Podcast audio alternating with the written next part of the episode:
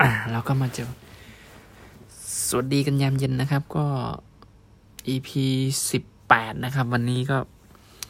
มาทบทวนอีกทีหนึ่งเรื่องของการสร้างนิสัยที่เราได้อ่านจาก Atomic Habit นะครับ ก็คือกระบวนการของการสร้างนิสัยที่ในเชิง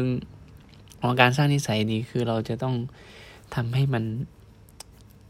ง่ายนะครับ มันเห็นชัดเจน เห็นชัด มันมันมัน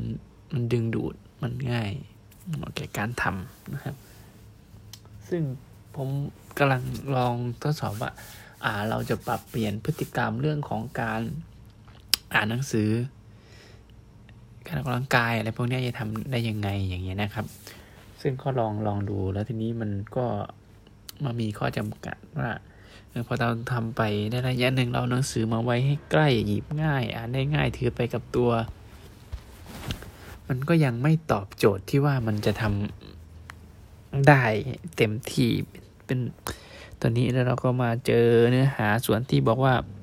อานอกจากการทำแล้วเราก็ต้องจำกัดไอ้นิสัยที่มันมาขัดขวาง ตัวเนี้ยของเราก็ตอนนี้ก็มาไล่ดูปั๊บเราก็จะเจอว่าเราใช้เวลาเยอะไปกับการเล่นเกมดูซีรีส์อะไรพวกนี้นะครับ เราก็ว่าเออจะทำยังไงให้มันเข้าถึงได้ยากขึ้นเราก็มาดูโอเค แรกๆก็เป็นเรื่องของจำกัดเวลาใช้แอปในการจำกัดเวลา แต่ทีนี้พอทำไปสักระยะหนึ่งเนี่ย พบว่า อ่า พอมันแจ้งเตือนมาปุ๊บเราก็กดข้ามเหมือนเดิม มันก็ไม่ยังไม่ตอบโจทย์นะครับ แล้วก็เลยจำเป็นว่าลองลบแอปเกมออกจากมือถือเลยนะครับ แอปเกมไม่มี พอเราลบแอปเกมออกปุ๊บเราก็ยังเจอว่าเฮ้ย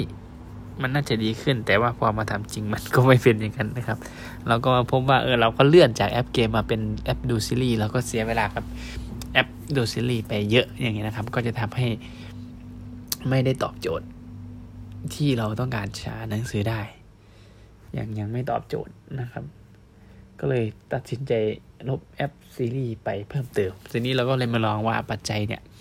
มันจะมีผลทำให้เราทำได้ดีขึ้นไหม นะครับ ก็คือตอนเนี้ยในแอปมือถือก็จะเหลือแอปโซเชียลที่ยังมีอยู่ในแอปนะครับ ก็จะเป็นพวก Facebook Twitter TikTok ไลน์อะไรพวกนี้นะครับ ที่เป็นแอปยอดนิยมที่ใช้กันอยู่นะครับ ว่ามันจะสักเซตไหมก็ค่อยวางแผนต่อไป ถ้ามันอ่าแนวโน้มที่ดีขึ้นเราก็จะโอเคประมาณนี้นะครับ สวัสดีครับ